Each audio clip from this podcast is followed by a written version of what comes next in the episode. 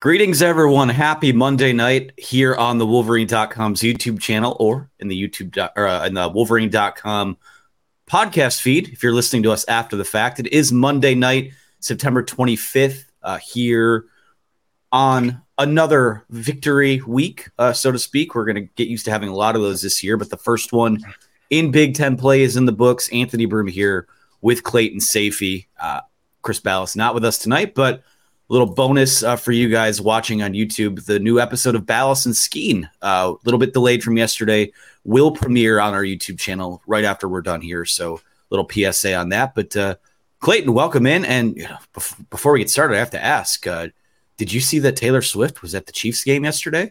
I don't know if you saw it or heard about it. Did you see the Hutchinson family was also at the the Lions game? Yeah, they were. I don't know. I think I think uh, T Swift got a little more airtime. But yeah, you were at the Lions game as well. Great, great weekend of NFL, and then uh, just a great day of college football on Saturday too. So I am I'm excited. It's crazy we're already in in week five, but uh, I yes I did see that that Taylor Swift was also in the locker room after the game too. Yeah, she and apparently left her suite uh, in a popcorn machine or, or something like that. But uh, Interesting. Another wild uh, football Sunday. These are the best. This is the best time of the year. Got a, a, loaded slate on Saturday that mostly lived up to the hype. Sunday NFL, nothing wrong with that at all. It's cool to even be there in person, but a lot to get to today, including a discussion about toughness and tough football teams and who is a tough football team and who's trying to speak toughness into existence. We'll also talk, uh, you know, give some final thoughts on Michigan's game against Rutgers, a Monday press conference that we went to today um, you know, first road trip of the year coming up. Rutger, uh, uh, Rutgers in the books. Nebraska up this weekend. So a lot to get to. Uh, we will get into it, but before we get started, we do have just a little bit of housekeeping to do. And you guys have heard us talk about our friends at Bird Dogs multiple times since they came on as a partner with us. Uh, Bird Dogs make you look good. I'm wearing mine right now. Uh, usually, you know, I, I make it a I make it a point to only be videoed from the shoulder up, so I don't want to quite step back and give you the full free show here. Got to pay a little extra for that. But Bird Dogs are stretch khaki shorts that are designed to fit slimmer through the thigh and leg, giving you a truly sculpted look. Bird Dog shorts do the exact same thing as Lululemon, but fit way better. They fit way better than regular shorts that are made of a stiff, restricting cotton. They fixed this issue by inventing cloud knit fabric that looks just like khaki, but stretches so you get a way slimmer fit without having to sacrifice movement. Bird Dogs inter- uh, uses anti stink and sweat wicking fabric that keeps you cool and dry all day long. So, uh, you know, if you if you head on over to birddogs.com slash Wolverine right now, or use the promo code Wolverine, you will get a free hydro flask style tumbler with your order. That's birddogs.com slash Wolverine, or use promo code Wolverine for your free hydro flask style tumbler. When you place an order over there, uh, you're not going to want to take these things off. Uh, they're tremendous they sent, I believe, all of us, including Chris. I believe they sent two pairs of shorts and a pair of joggers. They're all they're all great. They all get uses from me. Um, you know, a few times a week. Great, uh, great asset for us. So uh, head on over to birddogs.com, use that promo code Wolverine, and get your shorts, get the tumbler, and yeah, that's just about all there needs to be said about that. Bird Dogs is awesome. So uh, shout out to Bird Dogs. Shout out to uh, their partnership here on a Monday night.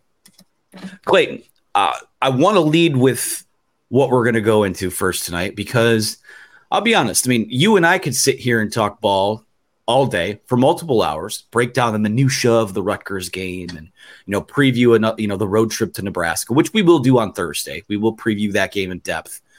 I don't know that that's going to move the needle for a lot of people. Um, there is one thing that is becoming really apparent to me this season, and that is the fact that I don't think we're going to see this Michigan football team play a bowl caliber team. Maybe Minnesota's a team that could sneak into a bowl, but you know they crapped the bed over the weekend against Northwestern. The rest of the conference, outside of Michigan, Ohio State, Penn State, kind of looks like a joke right now. Uh, Wisconsin is still kind of up and down and figuring it out under Luke Fickell. but it's one of those things here where we start looking at big picture narratives because this is this season is taking, and this is the way it was always going to be. It's taking on a feel of those last three games at Penn State, at Maryland, against Ohio State.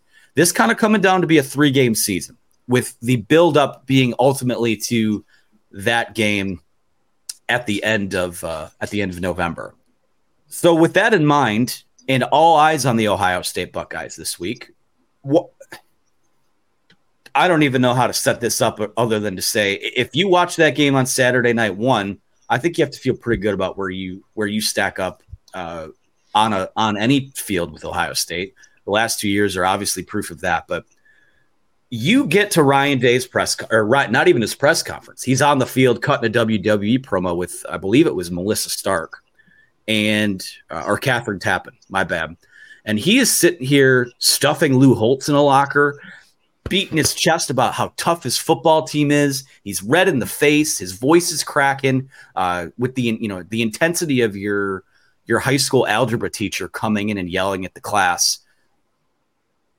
Ryan Day, Michigan is is firmly in the heads of the Ohio State Buckeyes. He's he's yelling about Lou Holtz. He's stuffing an 86 year old man in a trash can after the game. Michigan totally owns that program right now, and that's let's give these guys, you know, again, I'm sure this will show up in someone's hype video for Ohio State week. I'm sure it will show up on someone's message board, maybe, maybe not. And, and I'm not one to take, you know, to come on the air and take unwarranted pot shots, but that should be a game you come out of as an Ohio State fan to say, you know what? We didn't play our best ball, but that's a gritty win against a top 10 team on the road.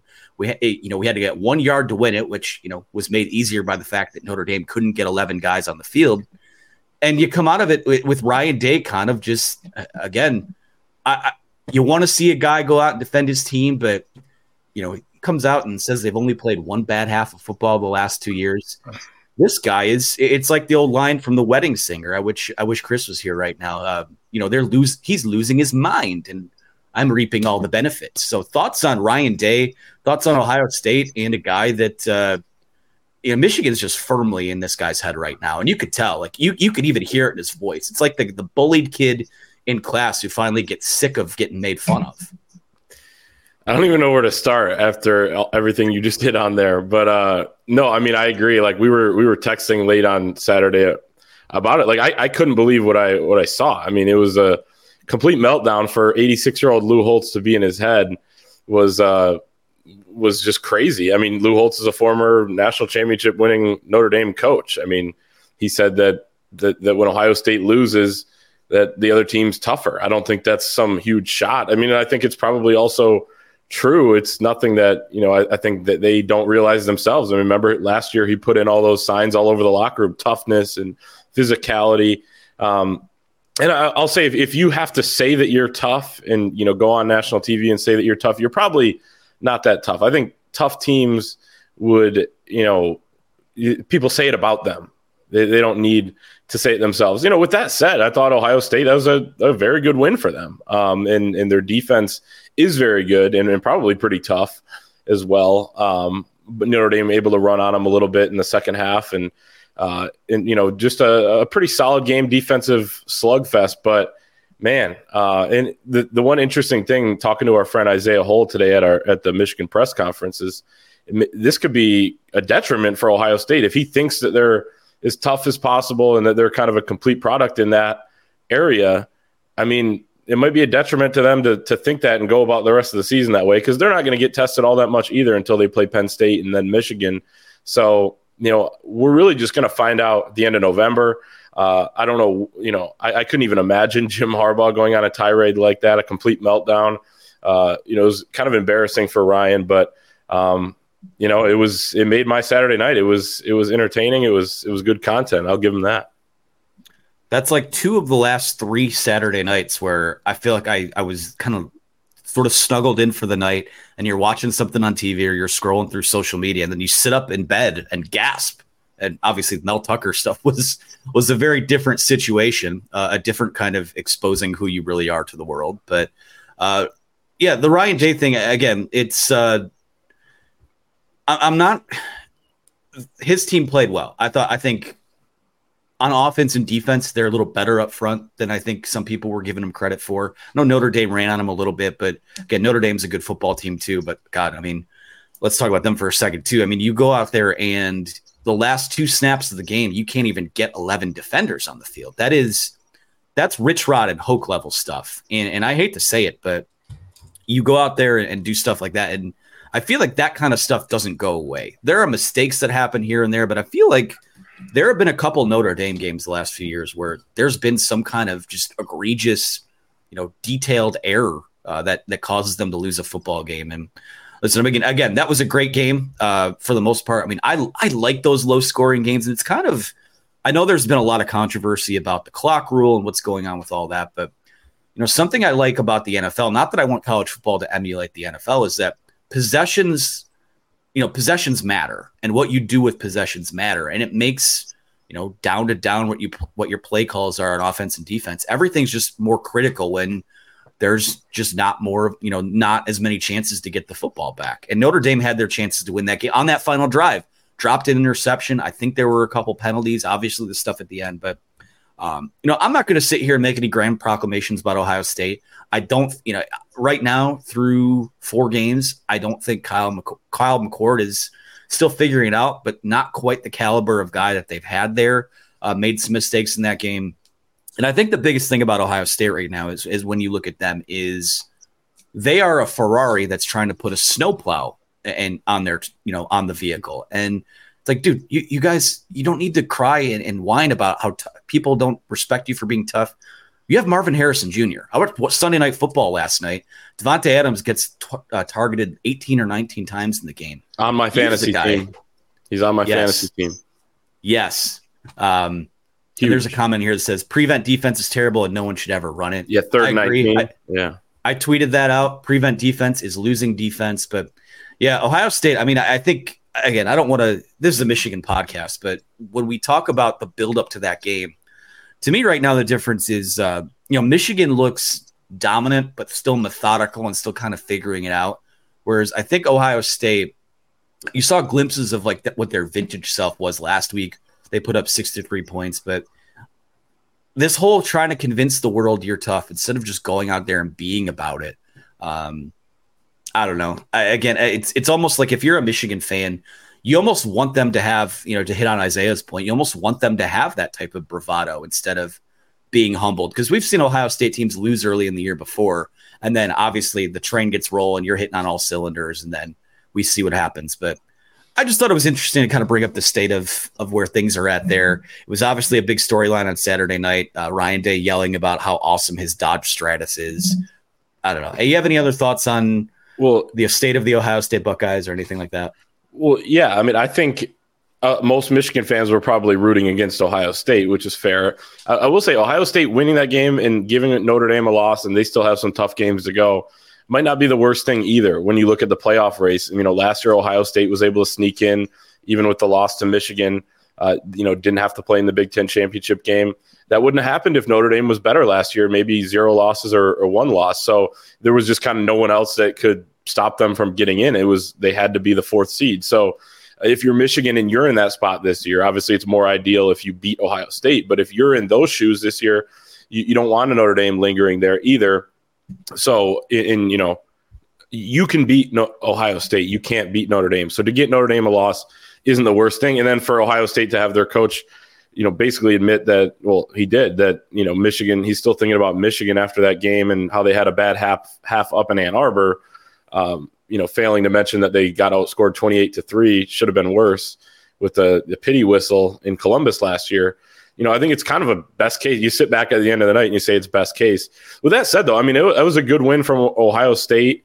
Um, and, you know, with Kyle McCord, I understand that, you know, he didn't, he, you know, he, he did what he needed to do at the end of that game. I think it was more about their receivers and, and maybe Notre Dame's mistakes as well as you kind of hit on with the 10 guys on the field, the prevent defense, third and 19 and all that. But Kyle McCord's probably going to get better throughout the year too. I mean, week four mm-hmm. last year, JJ McCarthy's a first year starter and he's running all over the place against Maryland. You know, almost turning the ball over. He got a lot better and went into that game at the end of the year against Ohio State and it was fantastic. So I think Kyle McCord's going to get better too. But you know, he, he looked a little bit shaky at times there. And I think if you if you look at things, Michigan and Penn State have the two best quarterbacks in the league. I think Michigan, Penn State, and Ohio State all have really good defenses.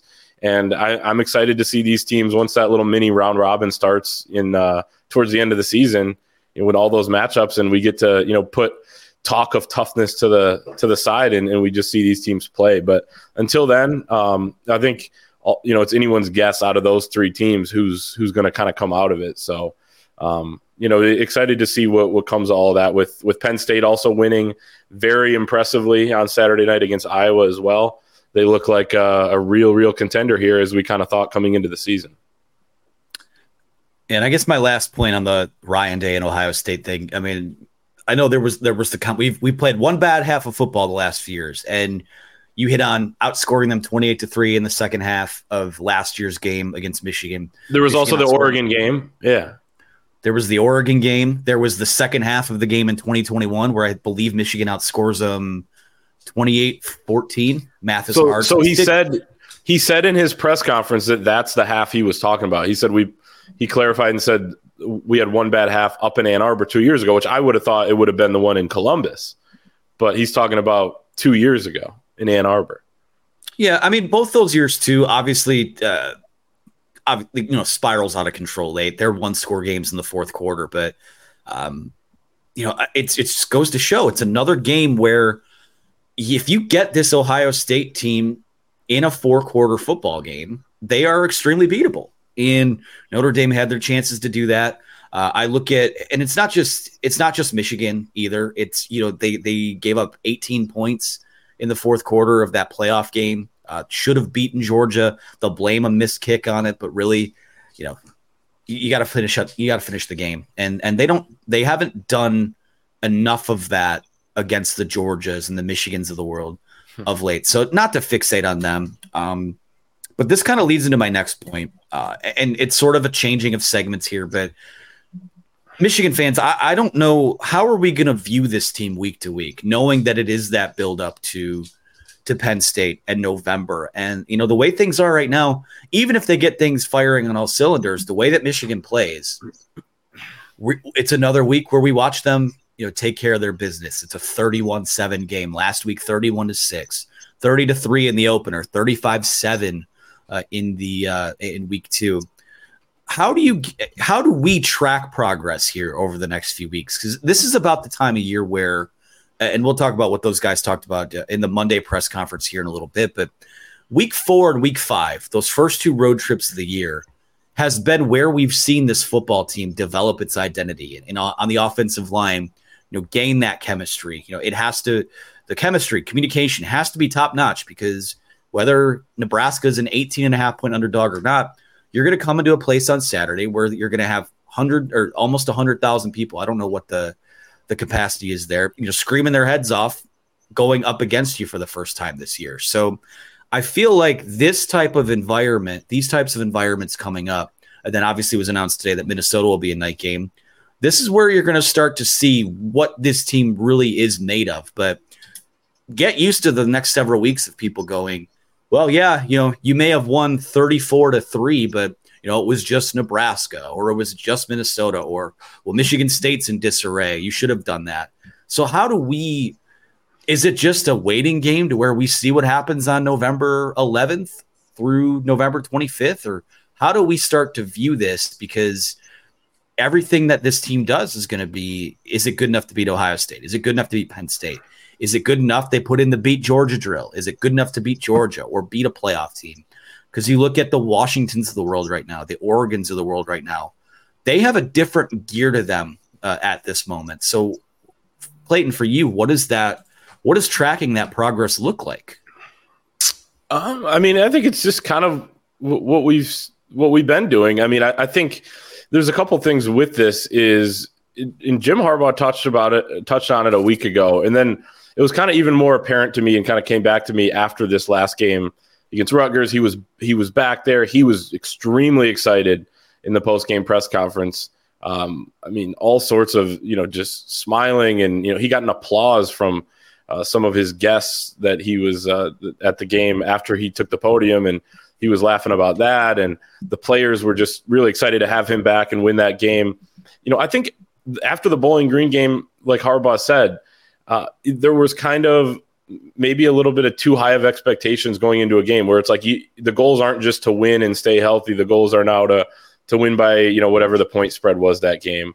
Um, and you know, I, I, think that it's important one to realize that they're they're getting these wins. They're doing it in pretty dominant fashion. I mean, we're nitpicking a lot of different things with this team. I mean, minus one play, the defense was lockdown against Rutgers. I mean, they allow less than 200 yards outside of that 69 yard touchdown to Christian Dremel on the third play of the game. They hold them scoreless after that play. They get a huge play themselves with you know, looking at Mike Sainristil right there, who's on the screen, 71 yard pick six. Um, you know, they did a lot of good things. And then offensively, too, I mean, the offense is still kind of coming along. I feel like there's still some consistency issues there. They stalled out twice and had to settle for field goal attempts. Um, you know, they go three and out on the first drive. There are so few possessions these days where it's it's kind of hard to to judge it. You know, when you just have a couple things happen and then th- that's three of your eight possessions or whatever it is. But the offense, 6.8 yards per play. I thought the run game was better. I mean, JJ McCarthy was really good both through the air and with his with his uh, legs, and you know that element of the game with him running now, 51 yards for him. I mean, there was a lot of good from this game. So I think we just kind of have to continue to look at it from that lens. I mean, yeah, it's always going to be looked at nitpicky because this team is number two in the country. They're trying to win the national championship, but I think we can't forget too that the number one goal is to win. And when you're doing it against Big Ten competition, it's never going to be fully easy. Um, you know, even if it is Rutgers or, or, Nebraska or Minnesota, which just lost to Northwestern. Um, so you know, I, I, think we just kind of view it how we've been been viewing it, and understanding that they're probably going to win most of these games pretty comfortably. But you know, at, at the end of the day, and teams will rise up too when you play in those bigger games as well. Every week doesn't have to be good enough to beat Ohio State because you're not playing Ohio State that week. We saw a year ago Illinois. They don't play very well. The next week they play the best game they've played in a long, long time. So it's just kind of the way college football goes from a week to week basis, I would say. I really like I like where this team is at right now. And there's been talk about, oh, well, they can't cover these spreads, or oh, maybe they're a little too fat and happy every game that they've played has pretty much been wire to wire domination. And I know I know what the competition has been. You know, Rutgers, and let me give Rutgers its flowers too. That might be, and we'll see how the rest of the season plays out.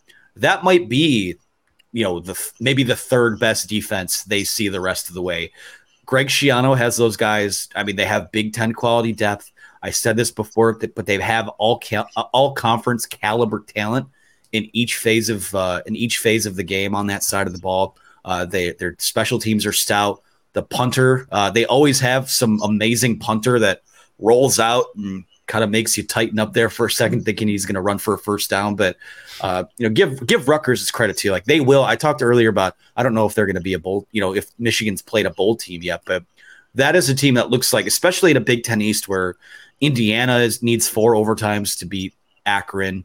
Michigan State is just in all kinds of disarray right now, and I assume more will be coming uh, when Mel Tucker is officially fired sometime this week. But that Rutgers team, they're I won't say close, but they are they are a thorn in your side. This is not 780, you know, 780 Chris Ash squad anymore.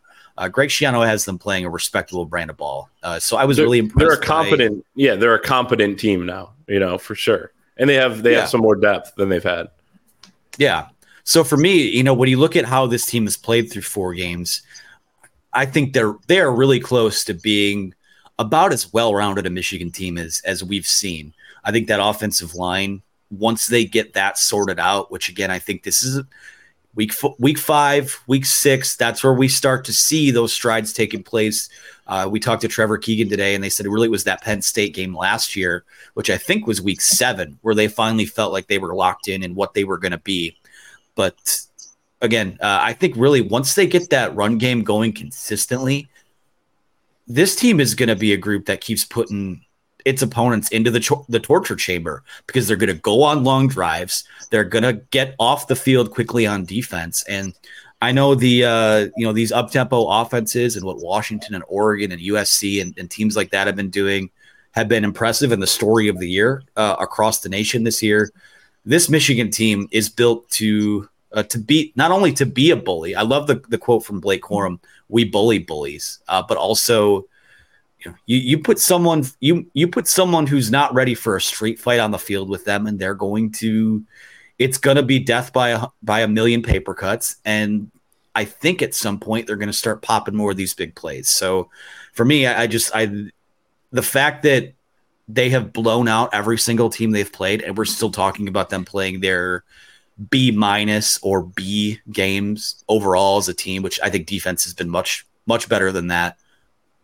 They're they're still they're a really good spot right now, and, and I think good things will come. I mean, if you think back, I think sometimes people kind of forget how a season really goes. I mean, Trevor Keegan made the great point today about how that Penn State game was kind of the coming out party, especially for the offensive line. I mean, they rushed for 418 yards in that game. So, I mean, that was just absolutely absurd. It put them back on the radar for the Joe Moore Award. But like he said today, we're not worried about the Joe Moore Award right now. We're trying to mesh right now. And he said he feels like they're really, really close to doing that and breaking out in the games. He said, I was just transcribing w- what he uh, talked about, and we'll have an article up on that in a little bit. And and he said that it, about four or five times, it's close, it's coming. I promise that. Um, and, and, you could feel it. You know, Trevor Keegan, he's talked to us many a times over the last several years. He does not BS up there, and you could you could feel it from him that that he's telling the truth on that.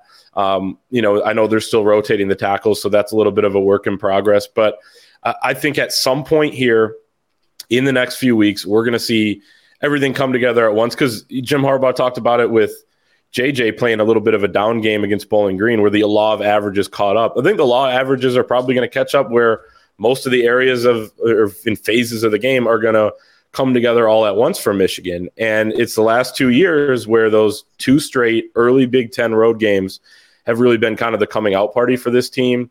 Uh, you know, and then Penn State to a, a different extent last year at home. But, you know, Iowa a year ago, and then the Indiana second half when they really blew them out. Uh, two years ago, it was the Wisconsin game, and then a, a hard fought game against Nebraska, where you start to kind of form that identity and build that momentum going into the rest of the year. So, although the opponents aren't great coming up the next two weeks, uh, you still got to be on high alert. And I think that they could be a, a big kind of pivotal jumping off point for this team. When you go on the road, you build that confidence. You know, it's just you and the what is it, 74 guys that can that can travel. You know, it can kind of galvanize a team to win a road game and build its identity. So I, I think you know that that this team is is in a pretty good spot, and it's not that bad to be winning in blowouts and also knowing that you can do things a lot better. So you know they they, got areas they need to work on, but I feel like they are pretty close. I, I would I would agree with Trevor Keegan, and I, and I, trust what he's kind of saying specifically too when it comes to the the offensive line and in the run game and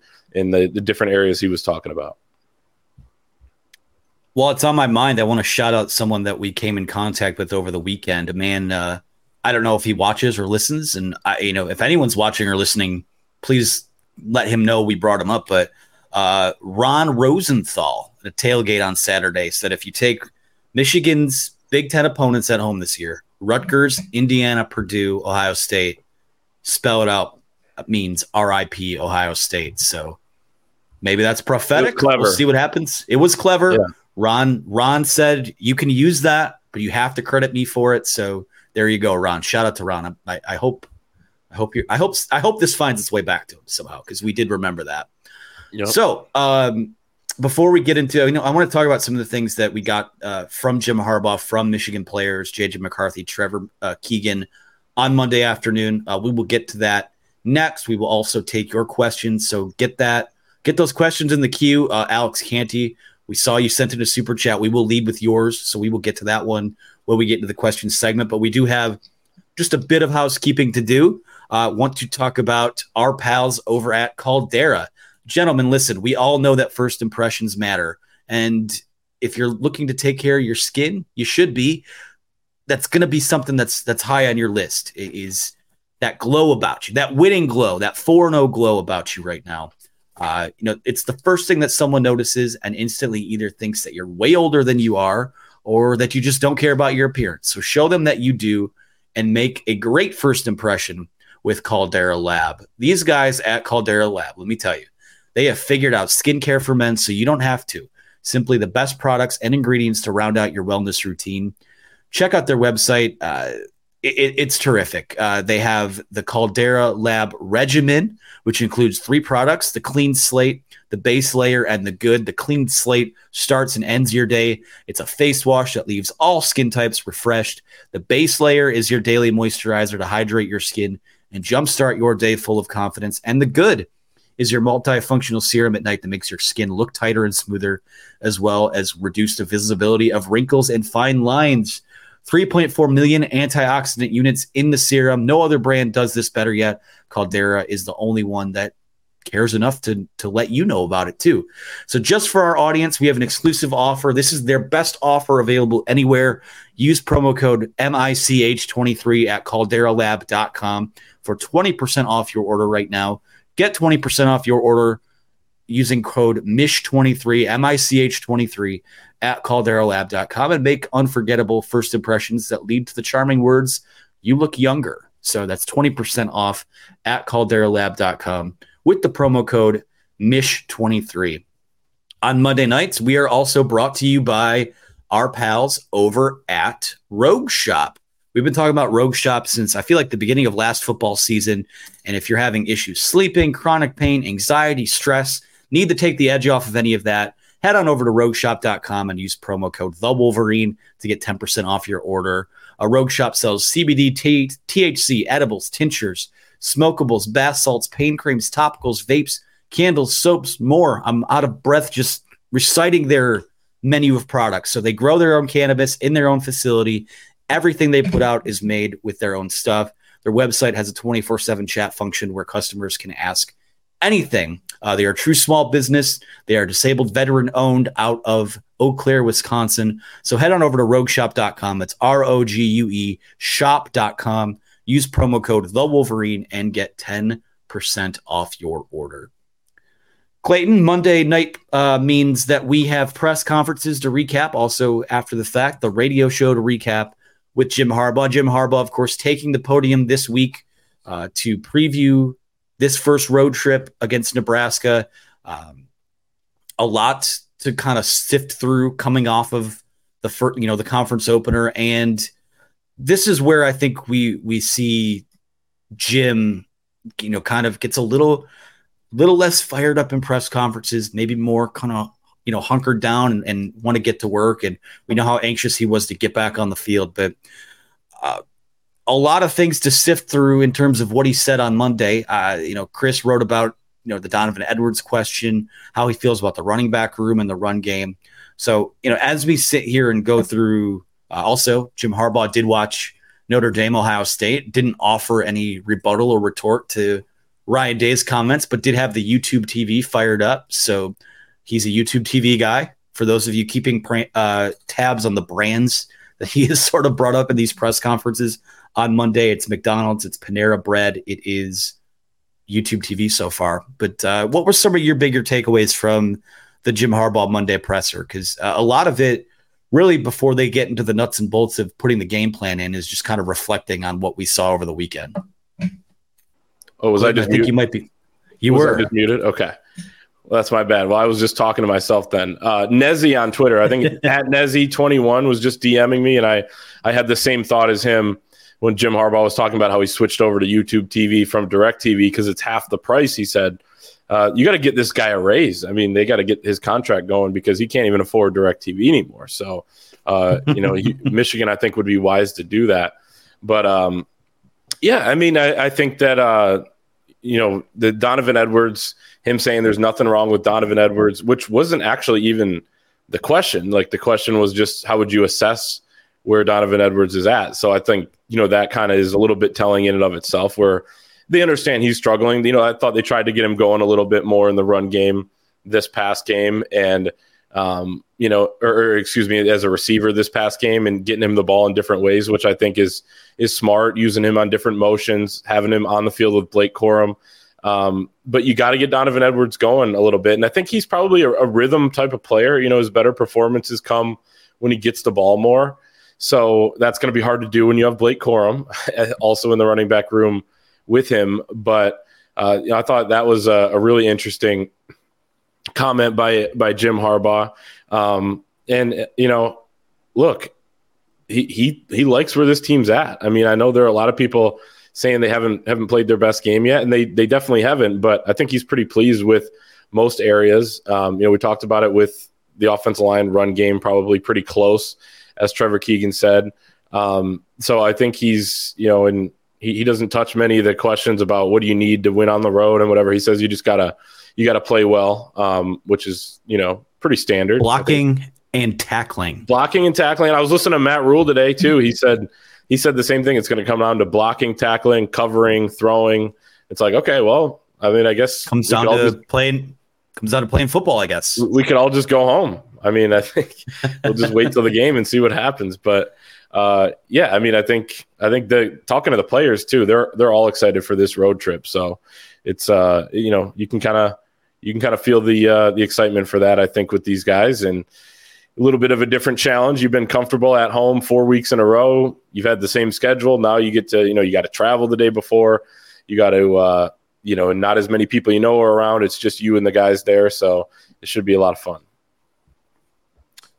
Yeah, we also talked to JJ McCarthy, Trevor Keegan. Uh, McCarthy was the first time. I mean, we heard from him after the Bowling Green game, but uh, you know, he comes out on Monday and kind of addresses some of the stuff that led to the three interceptions in that game, and then obviously he comes back with not quite a flawless performance against Rutgers, but pretty darn good. Uh, he was uh, through for what 215 yards and another 50 yards on the ground, and uh, you know, d- just a nice bounce back week from him. You know, he said something along the lines that he just felt like he was putting a little too much pressure on himself to be perfect. Uh, I think that there was, you know, in those first three games, I think there was an aspect of that team that was frustrated that they weren't winning more because they wanted to put on a show for Jim Harbaugh, who wasn't with them. But uh, McCarthy, I think when you look at how he was able to bounce back this past week, I think it says a lot about the type of guy he is. He's never really been one to let those mistakes snowball on him. That's what made that Bowling Green game so I don't want to say alarming. It's mm-hmm. just kind of it was surprising, and it was what we described at the time as an outlier. And we'll see what happens with him moving forward. But you talk about guys being excited about a road trip this weekend. I mean, he is he is at the forefront of that. And and the the the nice thing about your quarterback having that trait where you know you're kind of frothing at the mouth to have people cheering against you and and, and being in that loud environment.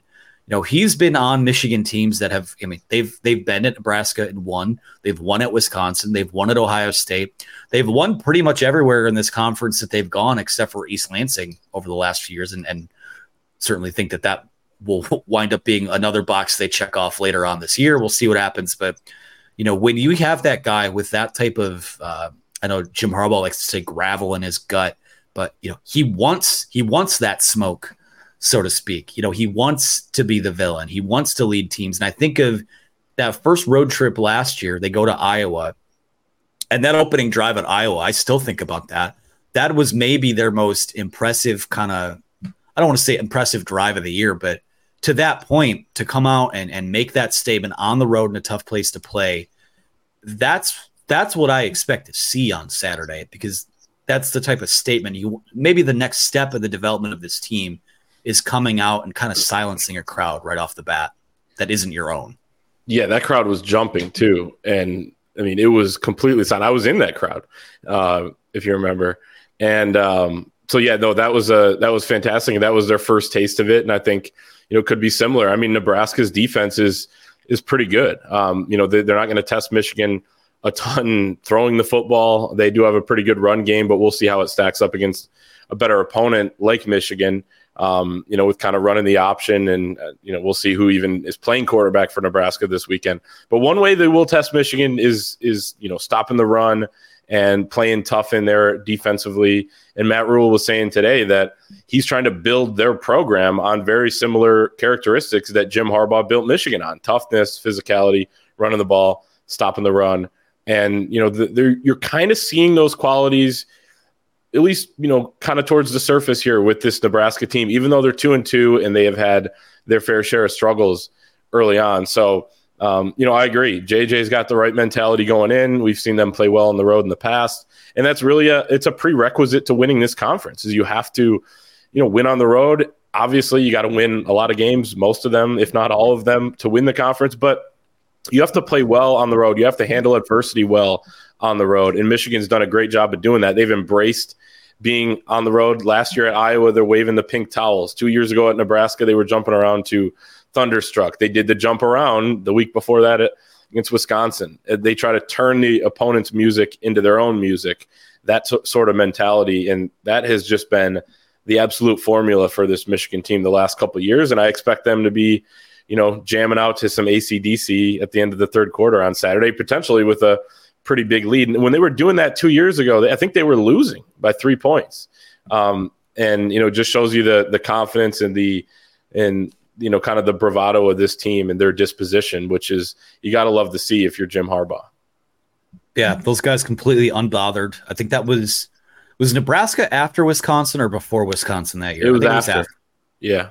So yeah, in back to back weeks to have saw that to see you know how they just kind of made that Wisconsin environment their own. And again, what happened two years ago. I'm not saying that's predictive of what happens next, but we know that's what the DNA of this group is. And when you go into a game against Nebraska, which I'm excited to, I am legitimately excited to kind of dive into to what they've been up to. Uh, you know, before we do this Thursday show and put out some of our pregame stuff.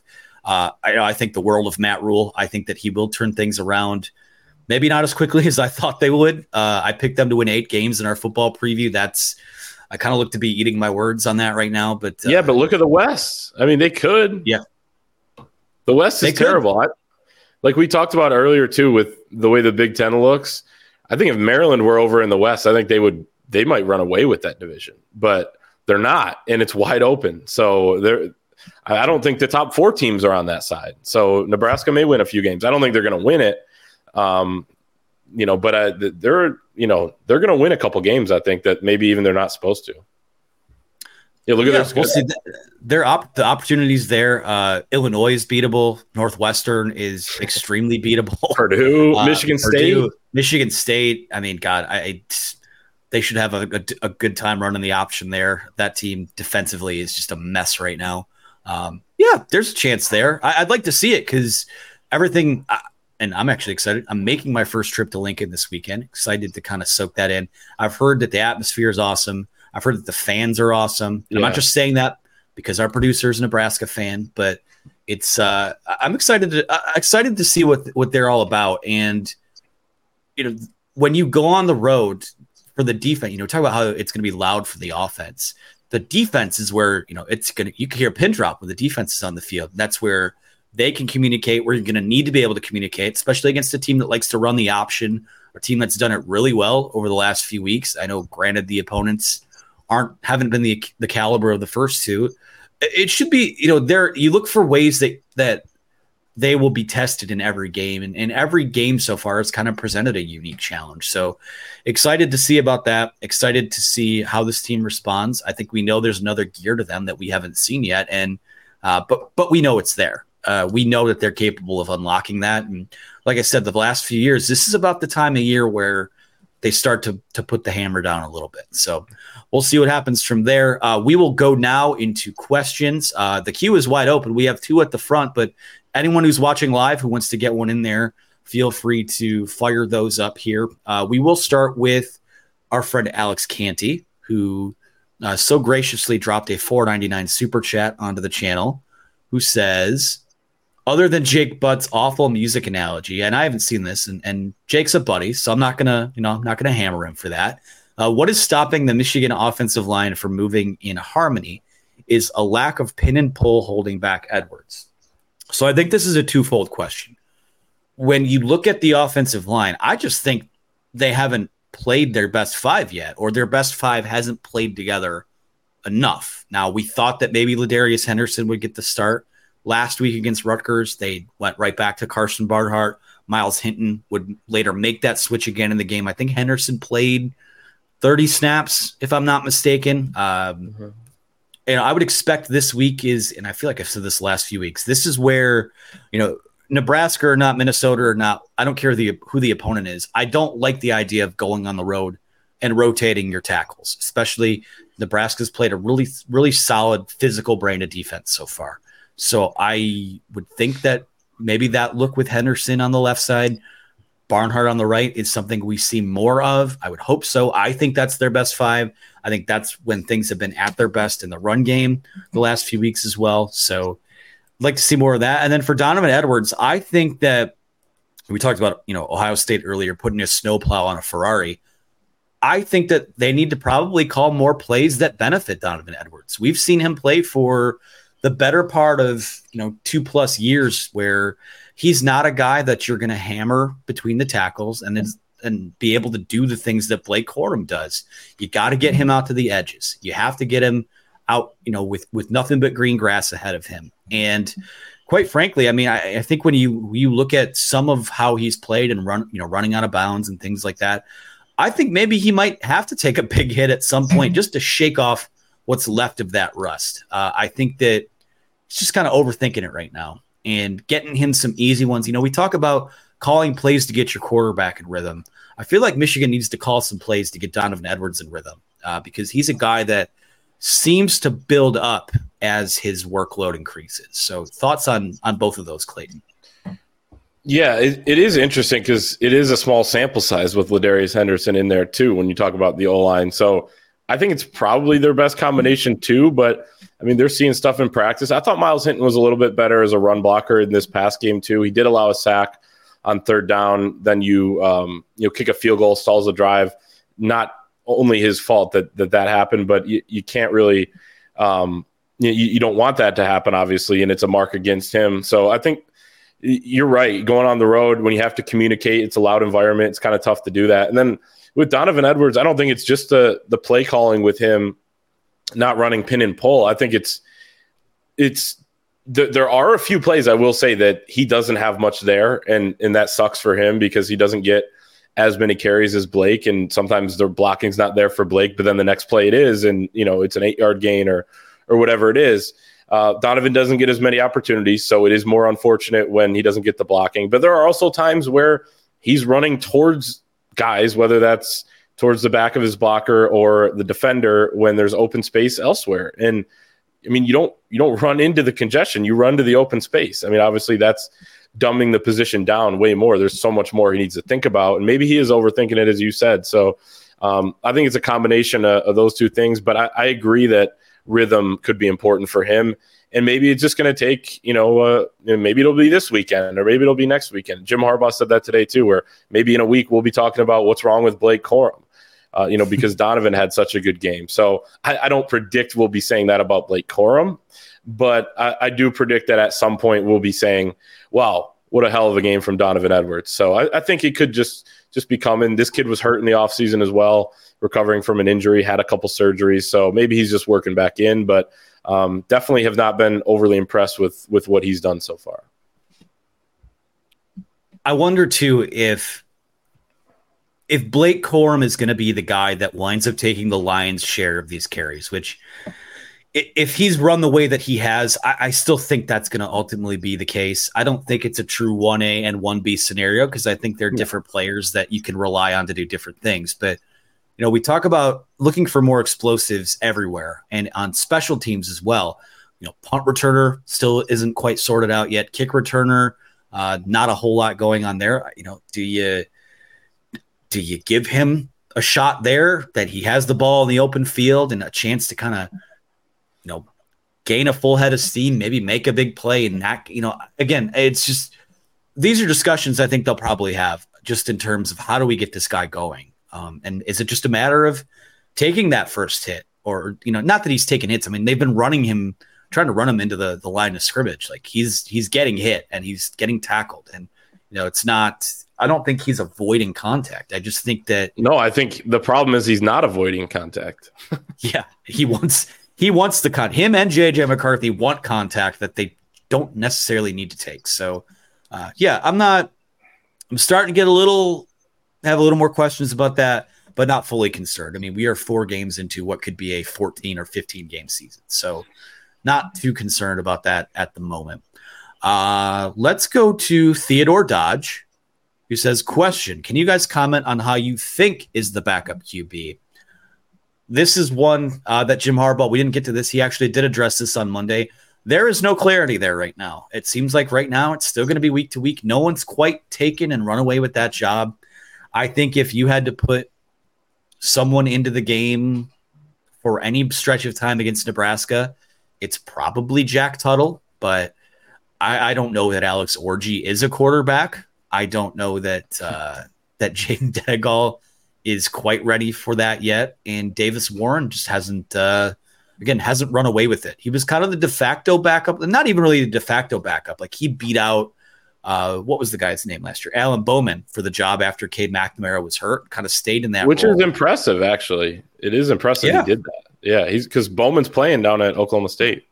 But okay, here here's the thing.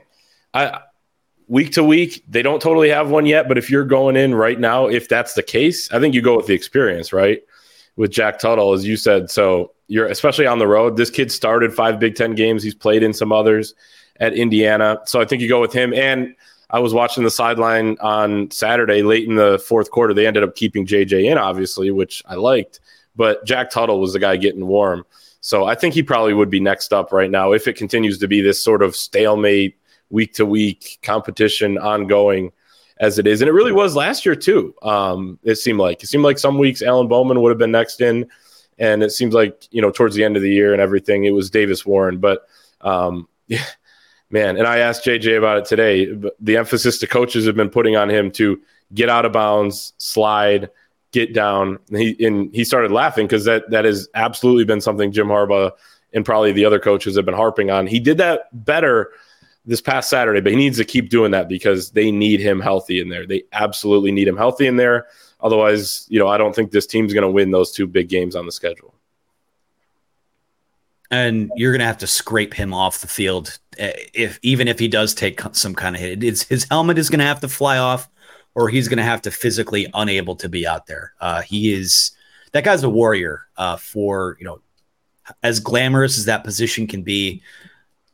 I have no doubts that JJ McCarthy again knocking on wood here uh, will stay healthy. But it's not a it's not a string. It's not a thread you want to tug because I don't know that there I don't know that there's a a great option there. Whoever emerges. So uh, have time for a few more here. Uh, let's go to gentle comedian who says, "Is it Henderson or Hinton right now?" Man, I don't know. I mean, if you would ask me this time last week, I would have said, "Oh, Henderson, easily. He ended the game last week. That's that's the look that's best." But he came out there and in relief again. And Hinton got the start, and it was kind of just more of the same. So I have to think after four weeks of game film, you kind of just have to take it for what it is at this point. I, if I'm in there, uh, my starting five in practice this week from the jump is Henderson, Keegan, Nugent, Zinter, Barnhart, and we're just rolling. Sorry, I had to remember all of them.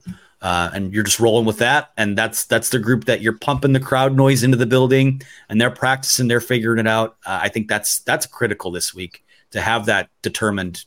Probably yesterday to have that determined. Yeah, I, I think probably the plan going forward. I'm sure you know practice will be a big factor this week, especially for Saturday. But it seems like to me the fact that they went back to that starting five this past Saturday is that this is going to be a little bit more of a long term rotation. You know, maybe not the rest of the season, obviously, but you know, maybe they will take these next couple games and continue to do that. I think you can get by probably against these teams, but um, you know, I I I think obviously Myles Hinton has done something, you know, to and I thought he did play a little bit better in the run game, like I said on Saturday. So obviously he's done something to earn this time. So, you know, I would trust Sherrone more and, in Jim Harbaugh with this one.